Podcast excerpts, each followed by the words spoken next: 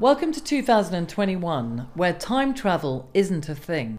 We would travel to the future, get technology and design pioneers from 2050 to teach us how to build a brilliant tomorrow.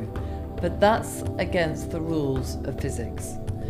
Instead, we bring you the pioneers of today, tech enthusiasts, creatives, entrepreneurs, and listen to their individual stories, their purpose, and how they became the change makers they are today in their industry, and learn about what inspires them and how they function. This is the See You Tomorrow podcast.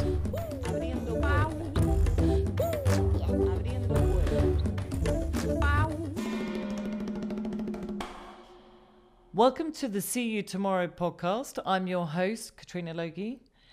I'm a creative entrepreneur and a catalyst for change, and I get inspired by interviewing people who are creating change for tomorrow's world. The See You Tomorrow podcast is powered by Harbour Space, the University of the Future. Find out more at harbour.space. Today we're talking to John Hutt, culinary expert at Remy Robotics here in Barcelona originally from Scotland, and you grew up in, well, you partly grew up in the States Yes.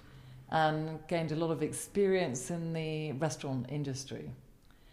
And now you're based here in Barcelona. How and you've been here how long in Barcelona? I've been here almost two years now. Oh, right. So um, tell us about your journey into the, you know, into the food industry. How did you end up in the food industry? So I ended up in the food industry more as a when I was when I was young. So when I was in school, I started working in restaurants more as a job when I was in in what you call in the states high school, uh, and later after high school, just working in kitchens because I enjoyed working in kitchens, and also because I needed a job. Back then, which sounds like a long time ago, but wasn't actually that long ago, food and cooking and being a chef is more was more of a trade. It's like being a plumber, being a cook. And so I started working as a cook to be a cook. And I found that I really, really enjoyed it. I enjoyed making things, I enjoyed creating things, I enjoyed working with people in the kitchen, and I enjoyed the aspect of food and community that working in kitchens and feeding people did. So I decided to pursue that as my career, as my Mhm. career path. Right. Did you have you uh, always sort of you know in terms as a as a, a young child were you influenced by, you know, being around food? I mean, were your parents cooking? My parents were cooking, my mom was cooking for sure, but um, it wasn't, we're not a huge, it wasn't a big foodie, like a foodie family.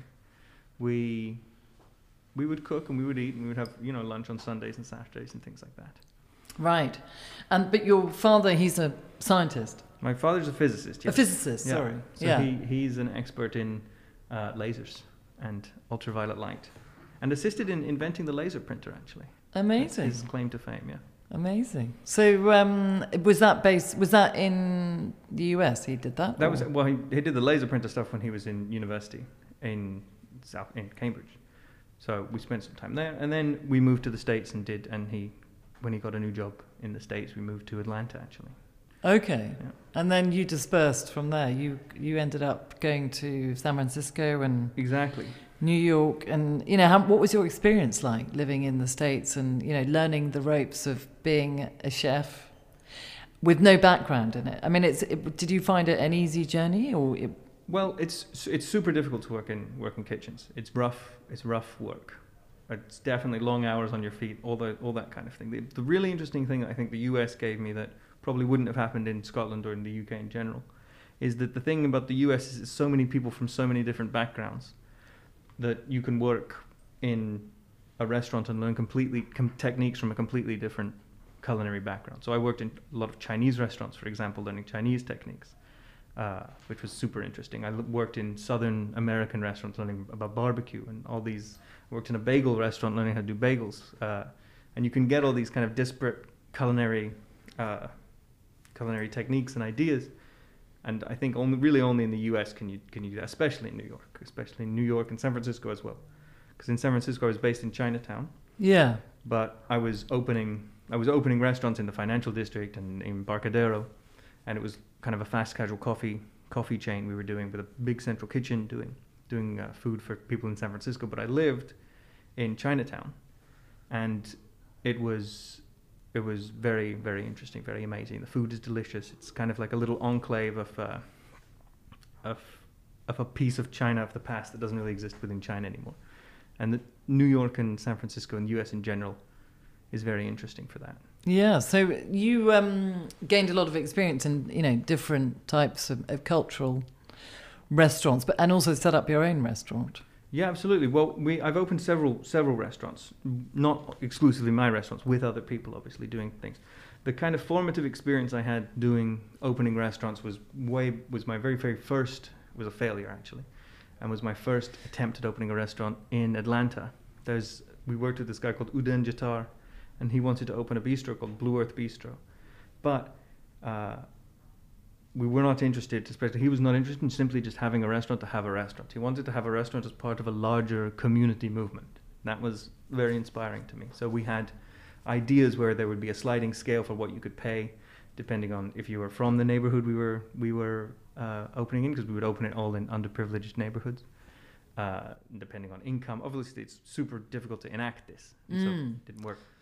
Because food very much connects, you know, people and, and builds a community, and that's the area that you're interested in.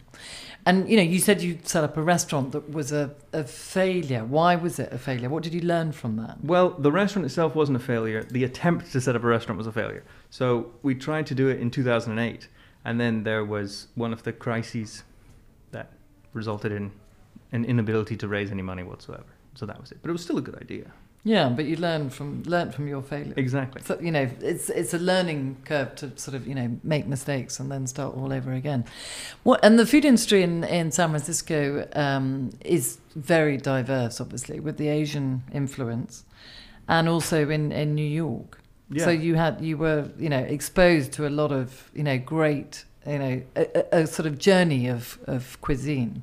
Yeah, absolutely. And New York is, is one of those interesting cities where you can get on the train and you can go from Italy to Russia in 50 minutes just by taking the train.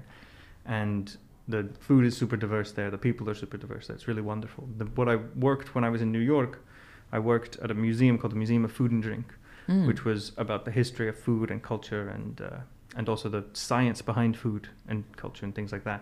And I ran their lab and I also ran their culinary program, and that gave me an opportunity to meet chefs from all over the world because everyone comes to New York to do stuff. So Right. That was a really good opportunity. Really great. And also, were you, were you at the um, School of Design? Yes, I did. I did lectures at Parsons School of Design, uh, which is part of the new school. We did their food design program. I would come and I would audit the students' inventions uh, of their industrial design program that were related to food specifically. And I also would give a lecture at NYU about tool use and how tool use has affected cuisine in in in human development, let's say, but specifically in the design field. Okay, tool tool tool use as in terms of how you make the food. Tool use is in yeah. Well, the food you make is defined by the tools you use, and the tools you use are defined by the food you make. Yeah. So you're a good example of how tools and eating affects us is you have you've got an overbite, right? I have an overbite. Everybody has an overbite because that's the way that your teeth grow when you are not biting and chewing stuff. If you pick up a piece of meat and you bite it and you rip it, you develop an underbite or a whatever it's called when it's not over under. And that in European history, for most of European history, was how everyone, all the Europeans' teeth were. Uh, however, once people started eating with tools, everybody started developing an overbite, which meant that the food texture could be more uh, varied and more different because you you have more ability to manipulate because you're not picking up and ripping food, you're eating with a tool. And the first tool that was invented to eat with was chopsticks. So if you look at the archaeological record of Han, of Han China in the early early part of the let's say I don't know 10th century, everyone starts to have an overbite because they're eating with tools and they're Mm. eating, and then the food completely changes. Yeah. Okay. So the the food changes according to the tools you use to make it. Exactly. Basically. So that's. It's an interesting way of you know looking at it. You know, especially when you think about yeah chopsticks and you know the type of food like you know sushi and it's kind of the food is designed around the chopsticks. Yeah, absolutely. Yeah, and the utilities that you use to make it, for example. Yes. Yeah. So so really your background has been in kind of, you know, understanding the design and the history and also the science behind food. Yeah, absolutely. So I do I do have a, a big interest in this food science, the food history, but also the, the future of as well is, is I think very important. Which is what we're going to talk about. Exactly, because it's all, you have to know the past in order to understand the future. Definitely, definitely. So you sort of grew up in um, the states, and then you came to Barcelona uh, only a couple of years ago. What brought you to Barcelona? How did you end up here? Because you talked about working at El Bulli, and Yeah, so I was the I was the head corporate chef for a big chain of restaurants in the United States. We had hundreds of locations all over the place, and I became very well. I was always interested in the connection between food and and culture and history and science. And I wrote a paper about kind of attempting a unified theory of food. We'll call it, taking the science, the technology, the culture, and combining it into one. And I sent this unified theory to the Bulli Institute, which had just opened in Plaza España here in Barcelona Mhm. and they liked it and they invited me to come and work with them on their research team working on what is now the Bullipedia which they're periodically continuing to release it's a mammoth project so i worked here and when i was here i i met barcelona and i really loved it enjoyed it Wi- Wikipedia. uh, the Bullipedia Oh, the Bulli. like el bui el And bui the encyclopedia Yes, exactly. So they they they've des- I I mean I didn't know about this. They've um, built this encyclopedia behind food. Exactly. Their their goal is is to is to do exactly what I was describing, a unified theory of food.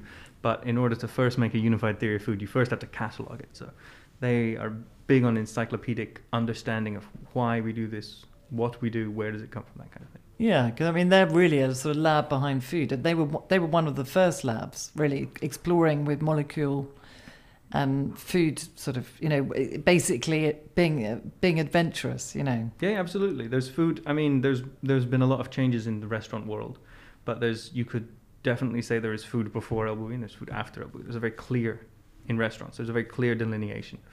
And that's why El Bulli became famous because they were one of the the first. It was to, the first, absolutely. it was the first. Yeah. Yeah. When actually, I'm just trying to remember when El Bulli was set up. How can you remember the date? The story of El, El Bulli was in. It's it used to be an old putt putt course on the Costa Brava where tourists would come and play mini golf, and this guy Ferran took over the kitchen in 1992, 1993, and started making fairly standard Mediterranean fare, but quite you know very French influenced style. And then something happened in 1994 where he decided he wanted to start experimenting with uh, with new technologies and new ideas.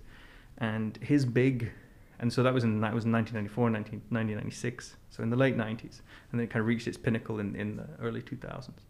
But his big, his big, uh, I think, um, leap, his thing that made him very very clever was he took things that were designed mostly for use in industrial applications, and applied them to fine dining. So he used new modern technology and new modern techniques that perhaps weren't necessarily super new and modern from an, from an industrial standpoint, but to apply them to fine dining uh, was a was a breakthrough. hmm So he was kind of like you know scientifically making food. Exactly. Is there anyone else these days who who is you know followed suit in that you kind of admire? Well, there's I mean there's many many disciples. The disciples of Ferran Adria are all over the all over the world. Everyone is influenced by his work that he did, um, the, his approach to things. The techniques that he invented are new techniques, were new techniques, and now are part of everyone's everyone's repertoire. Mm. The, there's a guy who direct who's part of the El Barri group, which is their restaurant group. Uh, Hoja Santa, this chef called Paco. He's really great, in, and he's in Barcelona. I like I like his work a lot. Okay, and um, also there's the guy in London who's who set up the Heston Blumenthal. Ah, yes, the fat duck. He's an, yeah. So he's another he's another one of those kind of scientifically minded minded people. It's true. yeah, so so he actually kind of influenced or, or built a new trend in food, basically. Yeah, Yeah. this this this kind of uh, that's how food food goes in trends like this. Mm. Both in trends of um, ingredients, certain ingredients being very in vogue, but also for restaurants, the techniques that they use, and within the culinary sphere, it's, it used to not be like this. And this is one of the big things that Spain is very good at, specifically the group of Spanish chefs, is about collaborating and sharing these techniques. Mhm. And once, and the other thing that El Bulli did that, that most restaurants didn't used to do is after every time they do a season, let's say, they publish a book explaining exactly how to do what they did. So it's not a secret. It used to be if you worked in the old French kitchens in the 80s, you work in, let's say, Marco Pierre White's kitchen in London. He's not going to tell you what's in the sauce. He's going to make you make the sauce and then not give you any guidance on how you could do it in your own restaurant. The difference Yeah. with Fran is he gives you a guidebook of how to do it. Yes, I mean I remember like chefs from the you know in the old times they had their secret recipes, Exactly. so no one could ever you know kind of copy what they did basically. But nowadays it's collaboration versus competition. Exactly. I would say so. I think it's much more of a collaboration. Yeah, and are you kind of exploring that in terms of what you know what, when you're sort of working with chefs? Are you collaborating? Yeah, absolutely. Yeah. Absolutely. So when we're working with chefs at, at Remy, we are trying to create food, basically food for robots, food for the, the food of the future, technological food. And in order to do that, it's imperative that you have an ongoing conversation with the leading chefs around the world. Mm-hmm. Okay. You So- ask them not only for recipes but for new techniques, so you have to keep an eye out and see what people are doing that's uh, that's interesting, fun, useful. Okay, so you, you came to Barcelona, you know, having worked with El Bulli, and then how did you discover Remy Robotics? Well, I was working at the Museum of Food and Drink in New York. Was back in New York, and I was looking for a way to get back to Barcelona. Why was that? Because you felt you wanted to be here. Yeah, I just liked Barcelona a lot. It's I've, yeah, just a big fan of Catalonia, Barcelona. I was a big Juan Miró fan when I was a child, uh, so just excited to come back to Barcelona. So I was actively looking to come back to Barcelona, and I found Remy Robotics and started talking to them. Oh, great! And they've only been around since 2018. Yes, exactly. And you know, how are they sort of, uh, kind of like building the future of uh, sort of food technology in the kitchens, for example? Well, the thing about robotic cooking and well, food robots in general and food technology is that the the big drive, the big future of food, i think, is machine to machine communication rather than a robot operating like a human. You can't just take a robot and put it in a kitchen and give it a knife and expect it to to work as a human does. And I think that's the main problem that most robotic companies do, is or most food technology companies do go two will go one of two ways. Either they design a massive assembly line that can that has a lot of you know plungers and pulleys and and things that dispense like dispensers. That's one way to do it. And the other way is to try to mimic what the human is doing, um, which is you know make it make it flip a burger in the way that burgers are always flipped. Make it cut an onion in the way that onions are always cut. These are both fundamentally incorrect ways of doing things. You have to just take a step back and understand that the thing that the robot is very good at doing is communicating with other machines, not communicating with human machines. So you have to design machines that are for use with robots, and you have to design food that is for use with robots as well. It requires a complete rethinking of the ecosystem around food. Okay, but in terms of you know working robot robots working with you know human skills, is that are they still sort of keeping that in mind? Well, I mean, to to an extent, there are some human skills that robots, like the application of heat to food, is that a human skill or is that a? It's kind of one of the fundamental parts of cooking, but I would say we're not attempting to mimic what humans do in the kitchen. No, we're trying to produce at the end result something that is virtually more or less similar to what humans would produce in the kitchen.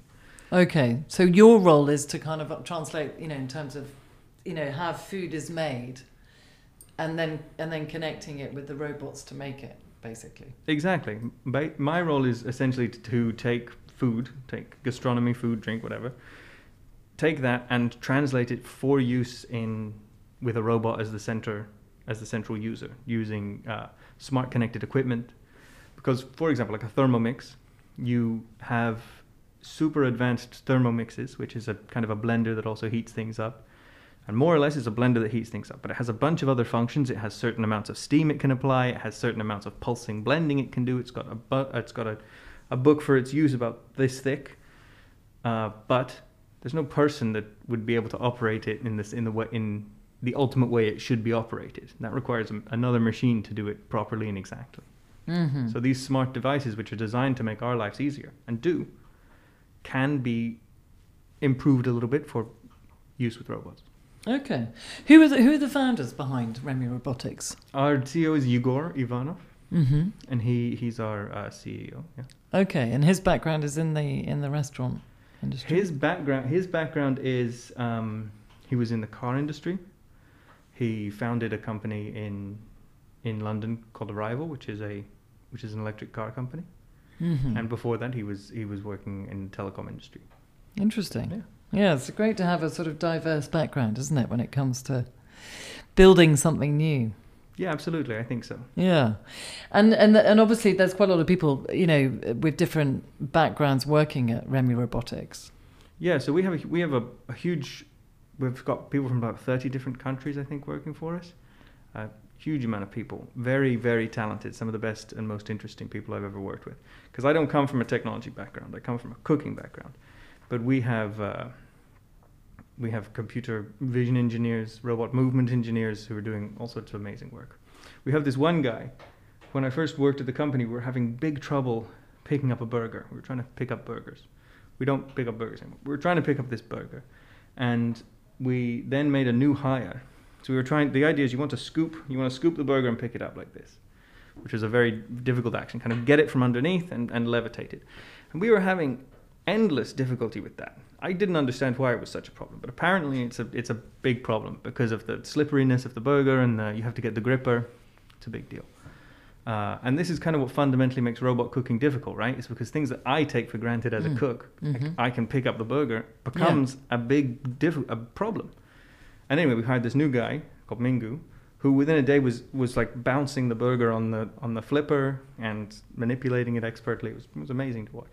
Wow. So he he understood how to, you know, to converse that movement into into a sort of you know robotic. Exactly, exactly. Which is which is a skill and an art form in itself. Absolutely.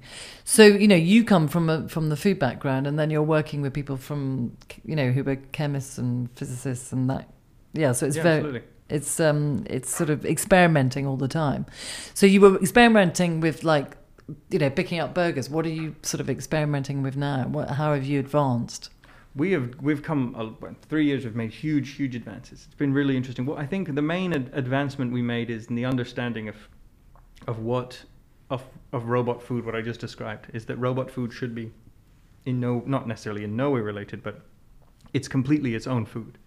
And once we made this change of mindset, this understanding that we don't we don't need to mimic picking up a burger. There's no reason you should be fli you don't need to flip a burger. Think about why you're flipping the burger. And we made this change to realize that the the best way to move forward with robotic cooking and technological cooking is machine to machine communication with food designed specifically for the robots. So we're designing food for robots basically. We've done a lot of work with uh, with moisture control, a lot of work, things that seem very small but are actually quite quite big. Okay. You're also using artificial intelligence as well. Yes, exactly. Most of it for to be able to understand for the computer vision what the robot's looking at. So they teach it a lot of a lot of uh, show it a, a million pictures and then it can pick out what what what's what. And then the other aspects of artificial intelligence is the robot. We can drop a drop it into any restaurant. It can look around and it knows what piece of equipment it's looking at. It knows what tools it's, it's using. All these kind of things. So it's kind of working with data and robots, basically. Yeah, I mean, data's a huge part of it. How is this going to affect, though? Do you think, in terms of like the sort of labour of of people, you know, who are used to kind of working in kitchens? Do, uh, do you think? Do you see robots working side by side with with human, you know, humans? Is it? I don't necessarily see robots working side by side with humans in, in kitchens because I think it's fundamental that you build a kitchen for robots if you wanted to use it. But I do see automation as the future of, of, of food, not necessarily the future of cooking in restaurants. I think cooking in restaurants is something that uh, is a different experience than necessarily the cooking and the providing of food. I think the cooking and providing of food in restaurants, we have to separate um, our idea of certain types of cooking in restaurants and another type of cooking in restaurants. It's easy to romanticize working in kitchens as you know we've seen we've all there's a million TV shows now about the celebrity chefs and chefs working in kitchens and it's all it's very passionate it's very artistic Mm. et cetera et cetera. Mm. and this is I don't think that's going anywhere right? It's a you have this we all have this creative boil that needs to be lanced once in a while by cooking really wonderful and interesting food. But at the flip side food is a fundamental human right. People need to eat. People should be able to eat good food all the time whenever they want in the easiest way possible. But at the same time if we're going to say that food's a fundamental right it should be super cheap and if the food's super cheap then you can't pay the cook anything so if you can't Mm. pay the cook anything the robot should do it Okay, so it's kind of like cutting costs and saving time. i would say so Mm. And what other sort of, you know, trends do you see when it comes to kind of, you know, technology working alongside food in the future? Well, let me see here. Technology and food in the future, I think it's it allows a more precise kind of cooking because you have the robot controlling the the machine. Or maybe not even I say the robot because like I said, you have to you've got to excuse my my kind of crass robotic language. I'm probably saying the incorrect thing, but I say the robot controls the machine. Really, there's probably some software that's doing it, and the robot's got nothing to do with it. But anyway, the robot controls the machine. It can control the machine in such a precise and exact way that you can cook the food exactly the way it needs to be cooked every single time. Um, and you can do it, you can have logistic operations and understanding of logistics that will reduce and eliminate food waste. You can have um, cooking things just before someone needs to eat it and that kind of thing means that uh, you don't waste as much food. It means that the food is uh, designed for being transported, let's say, for example. Because if I know, if I want to sell you a burger, I know that it's got to travel for 20 minutes. I can design the food that it will work and it will be delicious in 20 minutes, but the level of precision required to do that is, a, is software and robotics can do that kind of thing. Mm-hmm. Okay. So, I mean, you know, robotics is affecting every link in the f- food supply chain as well, in terms of, you know, um, agriculture and also um, manufacturing, food packaging, and food delivery. So, there's, you know, in many ways, ro- robots are kind of taking over in, in all these areas and also, you know, helping with providing food in a more sustainable way. Absolutely. And and so you know, in terms of the sort of how efficient, how quickly do you think this is going to take over? How how quickly do you think robots will come in? Well, I mean, play? there there was a there it was it was happening slowly but surely. Let's say in large in more large companies that wanted to slowly move towards automation and things like that. But I think one of the big pushes that happened in the world of automation is everyone all the borders closed and everyone had to stay home for half a year, most of a year last year. And I think that was a big push towards automation, working in the kitchens. I think it's not so much of a matter of, of if it will happen, it's more of when it will happen. And I would say you already see in, in, in the East, in China especially, a lot of robotic uh, and mechatronic mostly restaurants that are cooking food. You see a lot of new technology within agriculture of harvesting robots, fertilizing robots, those kind of things. Mm-hmm. Pl- and and sort of yeah, planting seeds. I mean, and using drones as well. Exactly for for pesticide uh, distribution, for checking to see what's what. It's very interesting. Have you have you explored this area at all? Have you actually sort of visited farms and? I've been to I've we've been to farms. We went on a we went on a company trip to a to a, a pear a pear grow. What's a what's a pear orchard? Is it still an orchard? Uh, it is an orchard, yeah. Okay, so we went to an Yeah. orchard, a pear orchard, where they make uh, they make pears, obviously, and they were experimenting. They were working with a, a group of university students that were trying to make something that would uh, be able to harvest the pears, but be able to see when the pear is at its exact moment. Because when you're when when one is making pears, you actually don't let just all the pears grow. You want to see what the best looking pear is and then get rid of the other little ones around it to make sure that all the energy of the plant goes into producing this one pear. So, for this one pear to exist, you have to trim off several little buds. And they were working on computer vision and artificial intelligence to look at this, to recognize this is the strongest pear, get rid of these, these two little ones that would maybe become pears in the future. So, they were working on something like that. Super interesting. So technology is is basically making things so much more efficient, isn't it? Yeah, absolutely. I mean, that's the whole idea. I mean, the only worry is, you know, in terms of jobs, there's going to be a massive job loss in, in sort of, you know, in the food industry.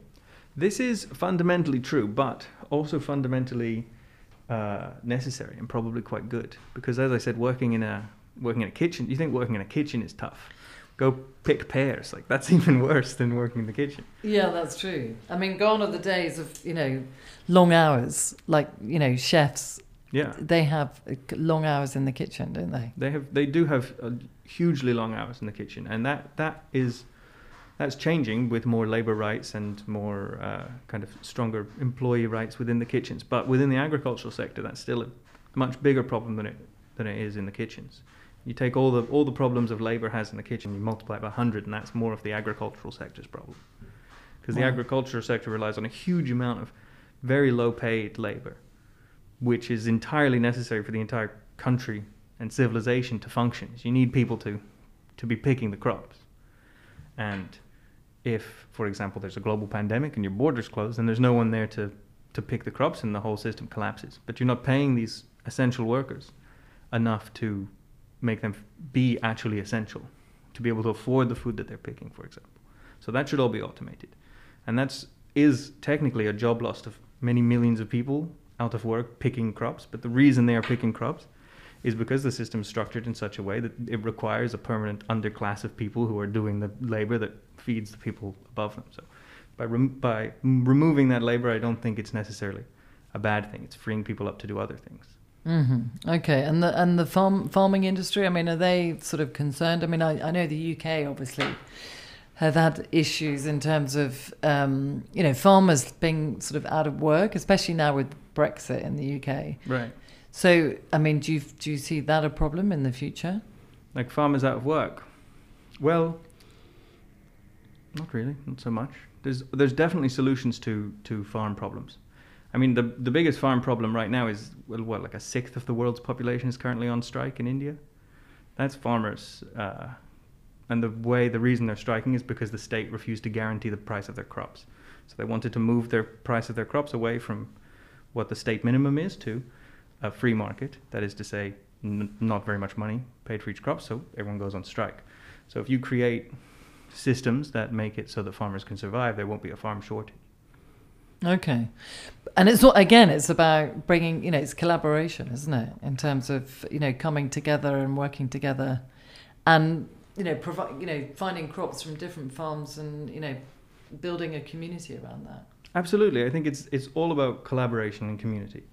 You can have there is one there's one future that I'm that I'm describing here, which is like a one huge hyper efficient farm that's producing millions and millions of tons of food to feed everyone in the world. But then the other option, which is equally enabled by technology, is many many small farms producing different things for different people in different communities working together. Because it's our, it's food that feeds us, and so we should we should be a part of that. And technology enables people to do it easily without the backbreaking labor. Hmm Okay, what other trends do you see in terms of the food industry? Well, the food industry is the food industry is very interesting. For so I think coronavirus transformed the entire food industry globally, especially in Europe and the UK and the United States as well, because re- all the restaurants closed. Everyone moved towards delivery. Uh, everyone had to start thinking about how to do delivery, how to work with less people in the kitchen, how to work with less money coming in. The saying in the United States kitchens is, is, is if it if it ain't broke, don't fix it well, it, it broke in like a very severe way. So it was required to be fixed. So I think delivery is a huge trend that's going to happen and continue.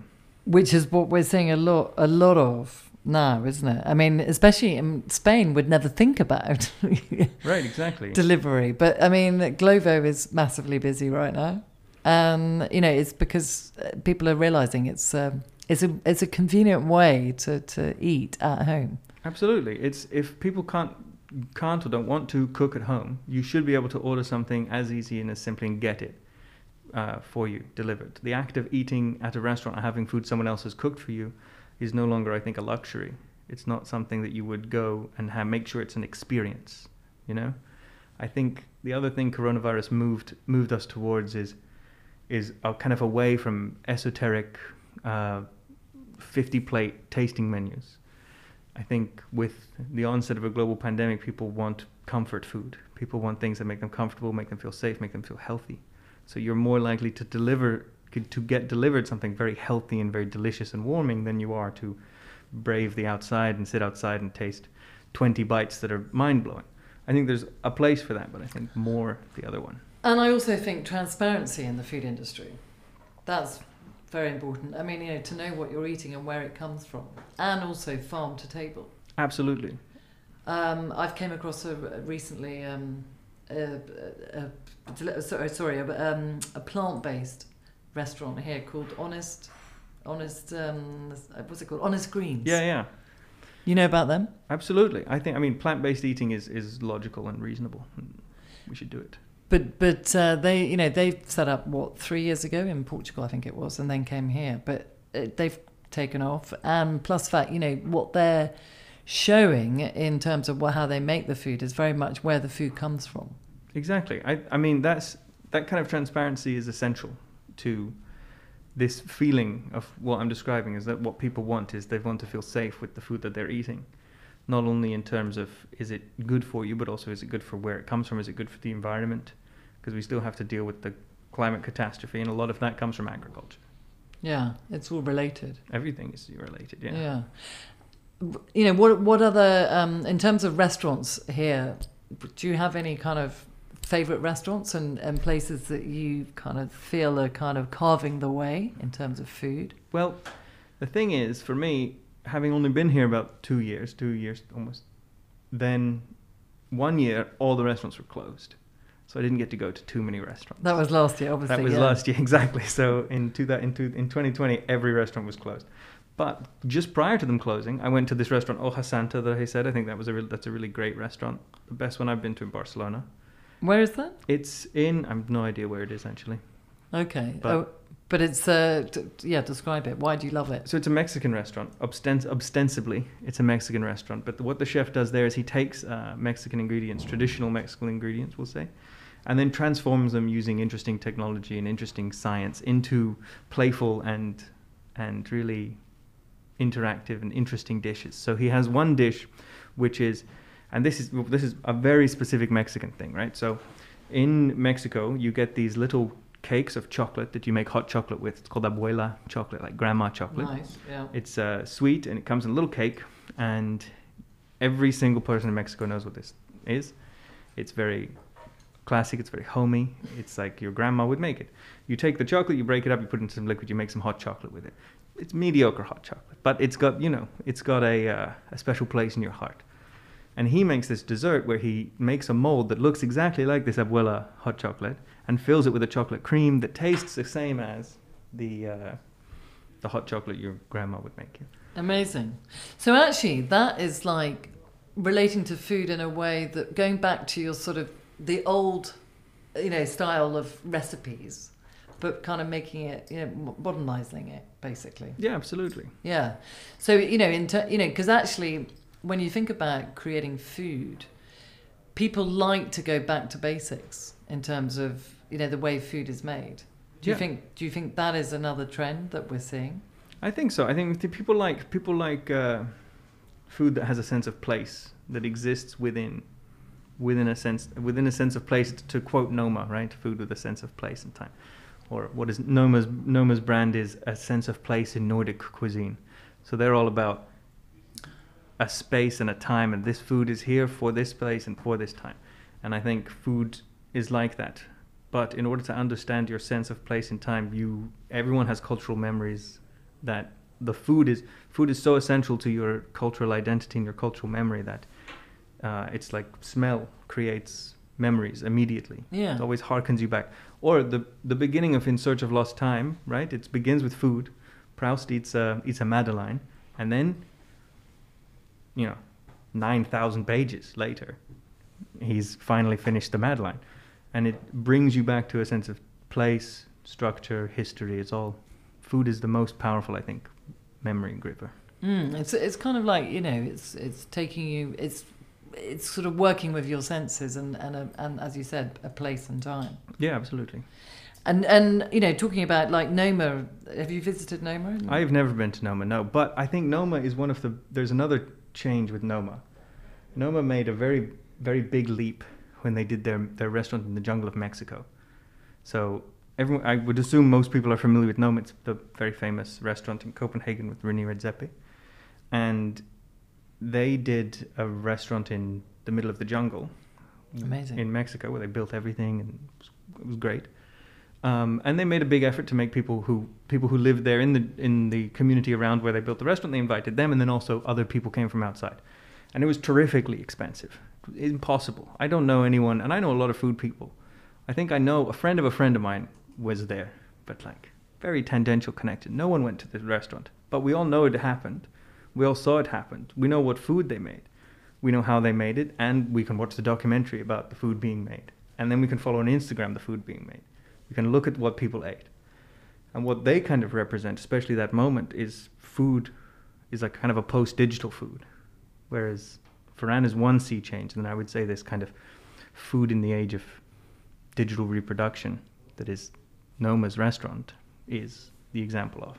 Right. And and you know, in terms of um, places that is creating food, which is you know using different exper or being experimental, would you say that Catalonia is like one of the top places for that? I think so. I think Catalonia is continually, continually uh, doing wonderful things and c- continually pushing boundaries, doing interesting and exciting, exciting things unlike anywhere else in, in the world. The thing I think that makes Catalonia separate from a place like Copenhagen or a place like New York is in New York, if you want to do a restaurant, you you attempt to because you have such a diverse group of people there, you want to create kind of a fusion food that is traditional to something.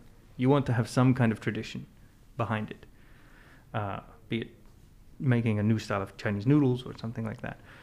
Uh, and in Copenhagen, again, you want to have tradition within the ingredients that you're using and then use different techniques from all over the world. So they're anchoring themselves with their ingredients, and New York is anchoring itself with its cultural cultural background of whatever chef it is.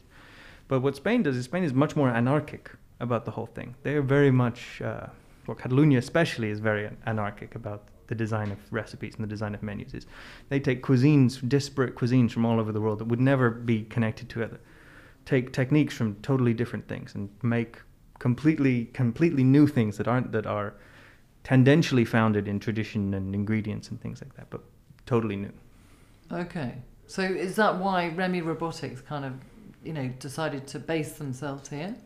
I think so. I think it's the it's the it's the logical place for for the removal of rules behind what can and cannot be done within food. You need to not have any preconceived Boundaries. notions and boundaries exactly. Okay, so they really are exploring. And and what are you working on at the moment? Can you can you t- del- divulge into some projects that you're working on? Well, I mean, so my projects, I do my projects are are various. So we have basically my ultimate goal is to figure out how to do every style of food possible.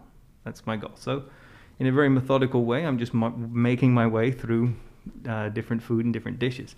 I'm currently working on dumplings uh, for Lunar New Year. In fact, Yeah, right? which which is today. today. In fact, Yeah, it's the year of the ox. it is year of the ox. Last year was the year of the rat, and uh, I don't know much about the ox. Do you, do you know much about the ox? I think the ox is is uh, is steady and strong in his in his uh, movements. Okay, good. Well, that sounds positive then, doesn't it? I would say so, probably. Unlike the rat. Unlike the rat, which is less positive, it's true. Yeah.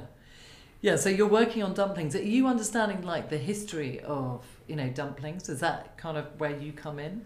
I mean, I like to know the history of dumplings, and the history of dumplings is actually the history of dumplings is super interesting. If you'd like me to talk about it, it's the we have actual archaeological evidence of a dumpling that's three thousand years old. It was part of the of the things that were found in the same area that was the uh, the terracotta army. Those guys. Mm. and we have fossil, like literally fossilized dumplings uh, from a period pre pre pre the first emperor. You have fossilized dumplings, and the shape of the dumplings is the same shape that we use now for dumplings. It's not changed. In the pyramids have risen, and the dumpling remains the same. And the dumpling is uh, is one of the great success stories of international trade. It starts in China, where it's called the jiaozi, and it moves its way along the Silk Road. It goes through Russia, and it becomes being called a uh, pelmeni. Goes ends up in Ukraine. It's called vareniki. If you were to go through the Asian way, you end up with mantus in in Korea. You end up with mantus in uh, Mongolia, and all the way through the Silk Road, every country that the Silk Road touches does a version of this these dumplings. You have raviolis in in Italy, Yeah. which is the end of the Silk Road, Yes. and then past that, no more dumplings. Yes. Yeah, I actually did an experience with um, uh, with a chef who kind of uh, followed the Silk Road. I mean, I, I do think, you know, you, you were talking about food um, not doing the, so much the tasting menus now, Right. but we still want experiences in the food. In, I think You know, going eating out, and you know, I think people want to explore. It's a way of traveling with food. I think so. I think when I when I when I mean the tasting menu is not happening, I mean it's not happening now. It will come back for sure.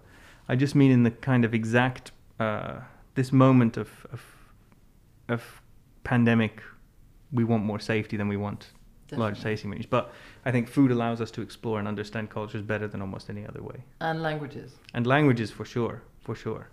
Yeah. So, I- No, no, please. No, no, you were talking about Noam Chomsky, and, and how did you, how are you sort of translating his work? Right. So I have the I have the the thing that makes us human, I think, and I don't think many people would disagree with me, is the our our language ability, right? And our language ability is what allows us to communicate with the world, allows us to describe the world, allows us to write things down, allows us to go to the moon and build microphones and all these kind of things.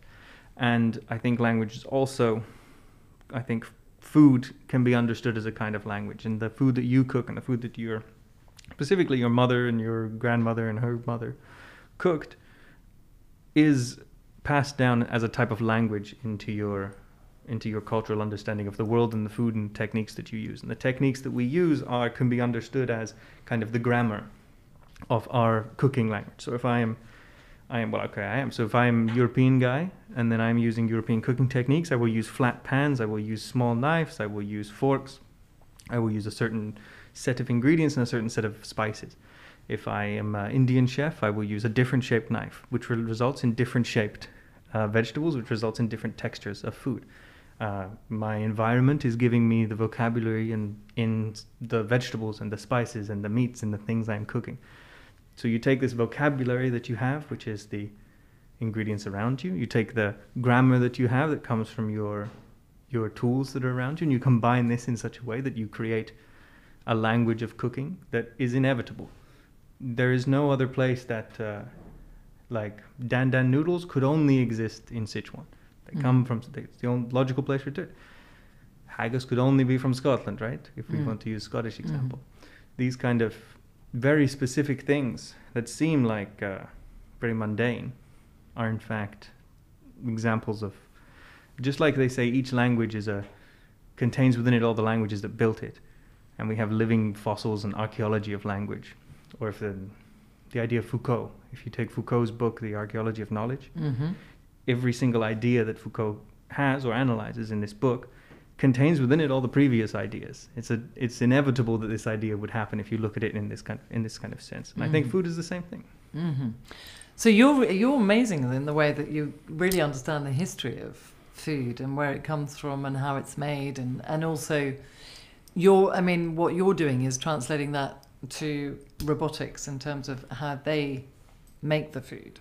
Exactly. I see robotics, automation, and technology as simply the next step in this understanding of food history, structure, and ideas. Okay, so what will the robots do with the dumplings, for example? Well, this exact. I'll get back to me.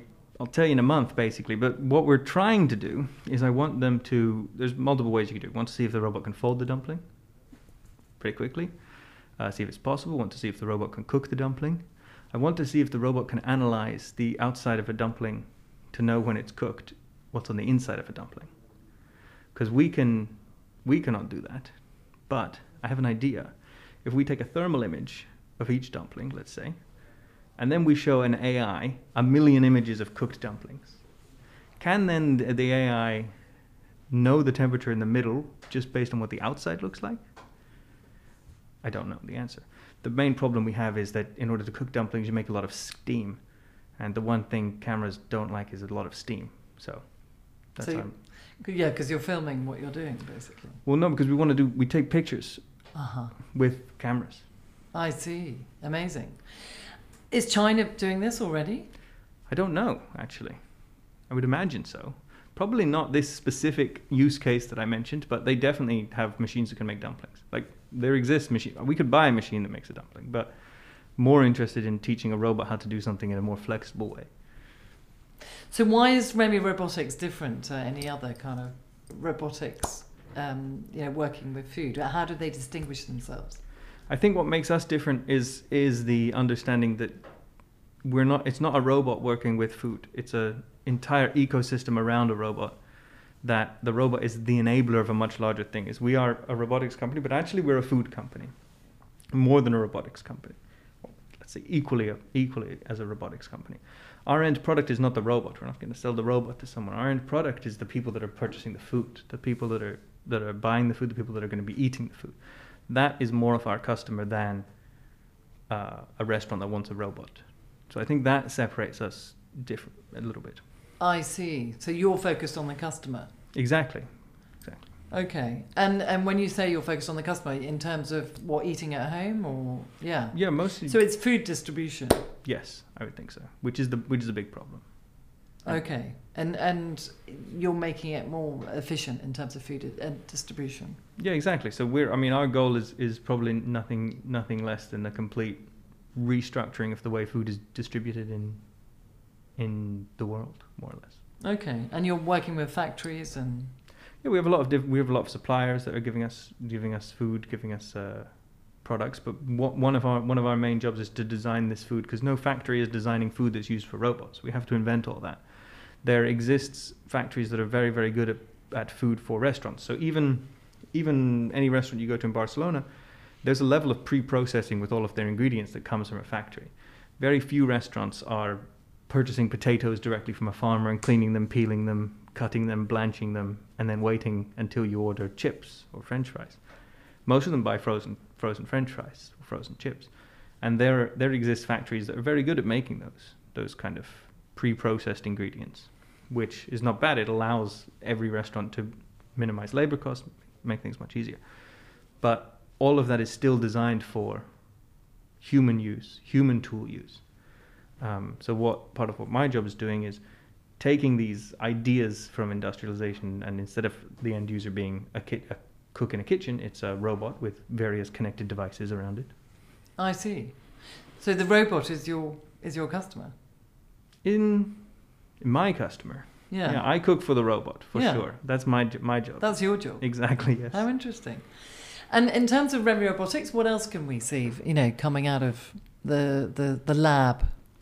Well, we've got a lot of projects on the horizon. We're we, uh, like I said, we continue. We're continuing to develop new dishes and new uh, product categories, that kind of stuff. I we invented a new way of doing fish that's quite cool. So Wow. So they they they're just exploring all the time. absolutely. And the, and their customers are all around the world, or it's you know where where do they sell to? Well, we're based in Barcelona, so we are we mostly sell of our stuff all here in Barcelona. Okay, but will that expand once COVID is restrictions? Yeah, yeah, I would think eased? so.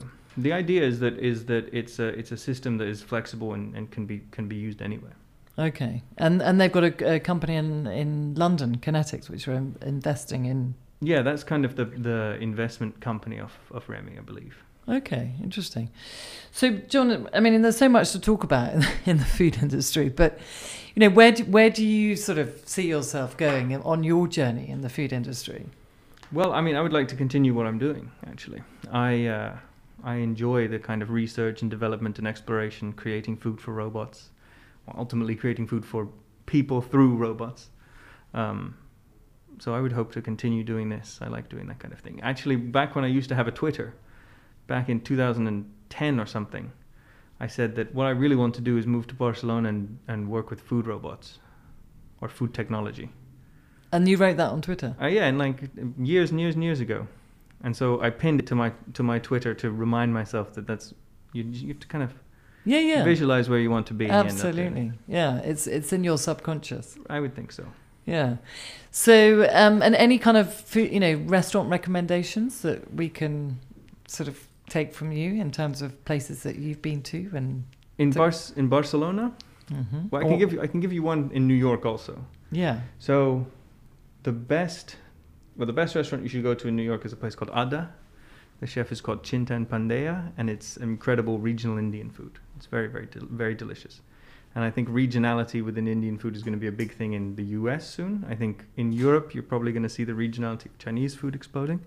But my favorite food to go and eat in Barcelona is actually not in Barcelona, but it's in the Corredor Mountains in Montenegro, Mm-hmm. up in up in Maresme Mm-hmm.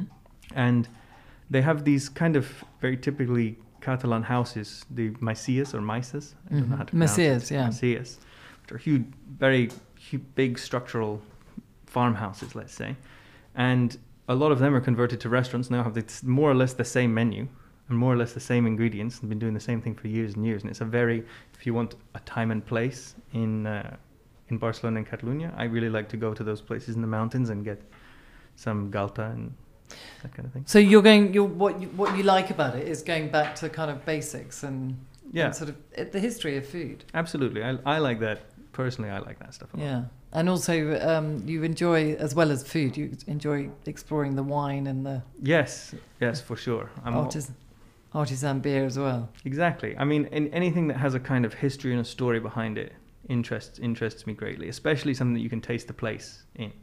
And wine is, for years, people have talked about what you can taste the history in the in the hill and the, the sun and wine and all that.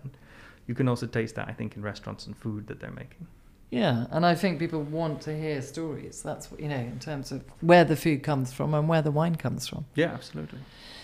And will will you be teaching at all about food at, here at Harbour Space? Yeah, I hope to do a lecture. We'll talk a little bit about food design, about the understanding of food, where we got, why we got where we are, that kind of thing. Wonderful. Well, John, it's been very nice talking to you, and uh, you know you're very knowledgeable about you know the history and uh, exploring uh, the food industry. And um, you know we look forward to sort of hearing more from you in the future. And thank you for joining us today. Absolutely, my pleasure. All Thanks for having right. This was another episode of the See You Tomorrow podcast, introducing you to brilliant minds and ideas. Find us on the YouTube channel, Spotify, iTunes, or wherever you listen to your podcast. As always, see you next Thursday.